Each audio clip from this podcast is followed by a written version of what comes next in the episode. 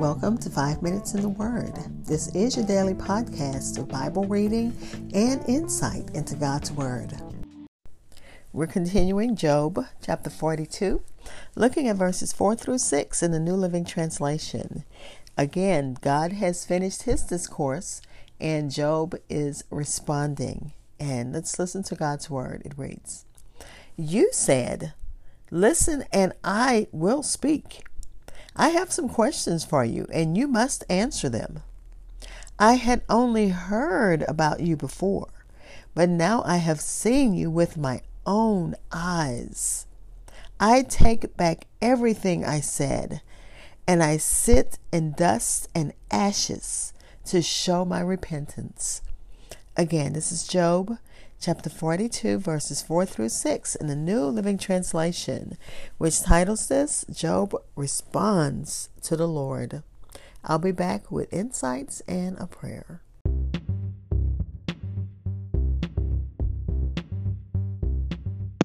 This is Hope Scott. I am your host of Five Minutes in the Word, a daily podcast which spends a few minutes exploring God's Word. Thanks for listening, subscribing, and following my podcast.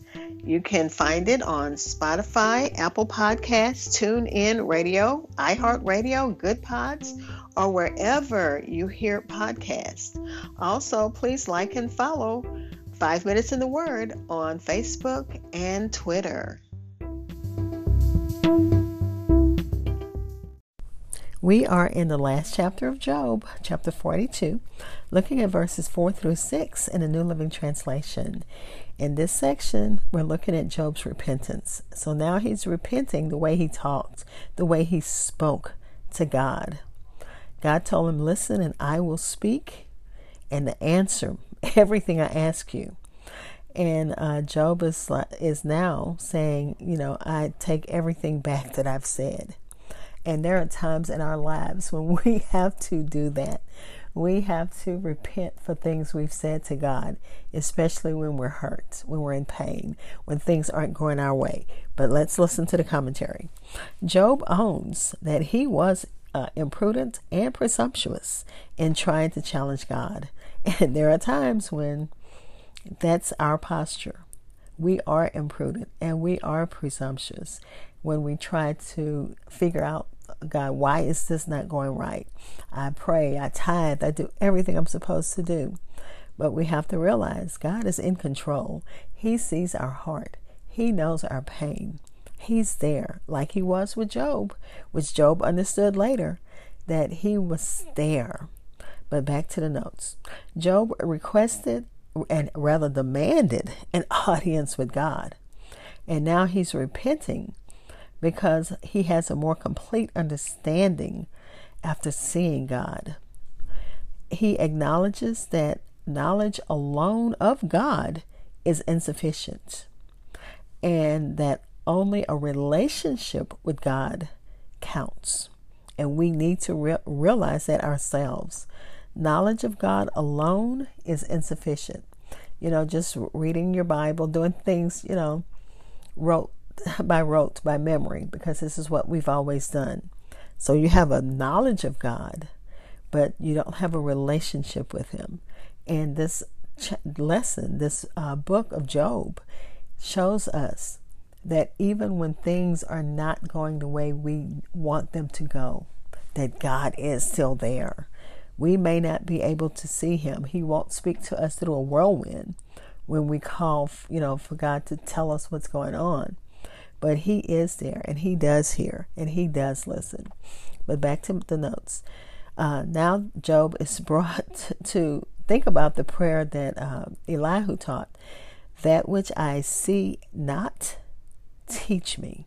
And we thank God that things that we don't see, that we don't understand, He reveals it to us. And we thank you for that, Father. He put himself into the posture of penitence and goes up, uh, upon a upon a right principle. So once he knows that I've done something, I've spoken the way I shouldn't speak to God. It's like speaking to your parent and you know, you know where the boundaries are. That you can't just say anything to your parents. just because you're hurt or you're angry. And that's what Job was understanding. In true repentance, there must uh, not only be conviction of sin, but you have to be contrite and have a godly sorrow. And that's a sorrow called godly grief in Second Corinthians chapter 7 verse 9. And the rest of that, uh, and this is Paul talking to the church of Corinthian, and he's giving them an attaboy, thanking them for doing, you know, what's right.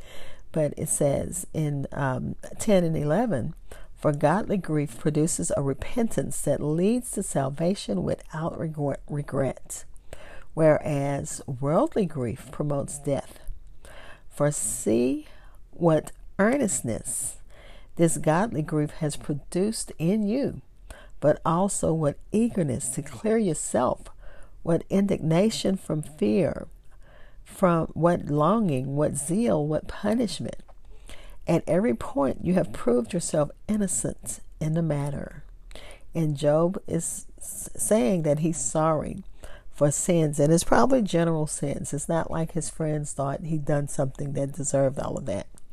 And um, the Hebrew word for repent uh, means sorrow. It denotes feeling sorry. So Job um, has changed his attitude toward God, and he repents in dust and ashes. And Job had spoken of that before, but he was complaining. But now he's repenting. Let's pray. Father, as we come to the end of 2021, I know a lot of people will hear this on uh, January 1st, but I'm recording on uh, New Year's Eve. And Father, as we end the new year, we celebrate Christ with a heart that is ready for Him.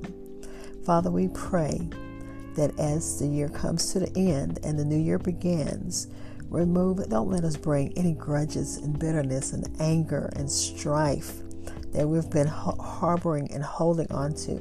Don't let us bring that into the new year. Remove every idol and every sin that we're consciously or unconsciously in our heart. Remove it by the power of your Holy Spirit. And God, the light of your presence and power overtake any darkness in our lives that threatens our relationship with you as we come into this new year. We need you, Father, more than ever as we battle so many things.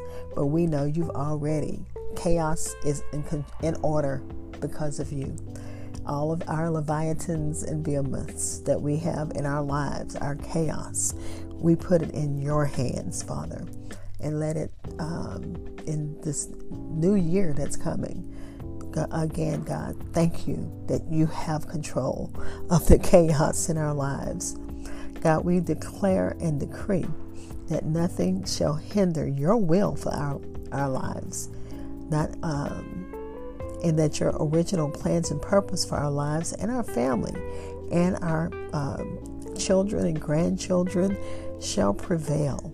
For our generations to come shall prevail. Bless those who need you in a special way. Touch and heal. And we praise you in advance. Amen.